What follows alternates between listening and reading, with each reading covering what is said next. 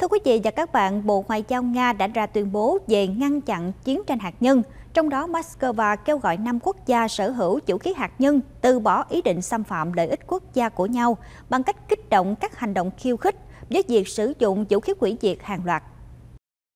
Theo tuyên bố đưa ra ngày 2 tháng 11, nguyên tắc cơ bản trong chính sách của Nga về lĩnh vực răng đe hạt nhân là không thể chấp nhận chiến tranh hạt nhân, trong đó không thể có bên nào giành chiến thắng. Moscow nhấn mạnh trong bối cảnh tình hình quốc tế đầy biến động hiện nay, nhiệm vụ ưu tiên của Nga là ngăn chặn xung đột quân sự giữa các cường quốc hạt nhân. Bộ Ngoại giao Nga cũng tái khẳng định cam kết của nước này trong tuyên bố chung hồi tháng 1 năm nay của các nhà lãnh đạo năm quốc gia sở hữu vũ khí hạt nhân về ngăn chặn chiến tranh hạt nhân và tránh chạy đua vũ trang.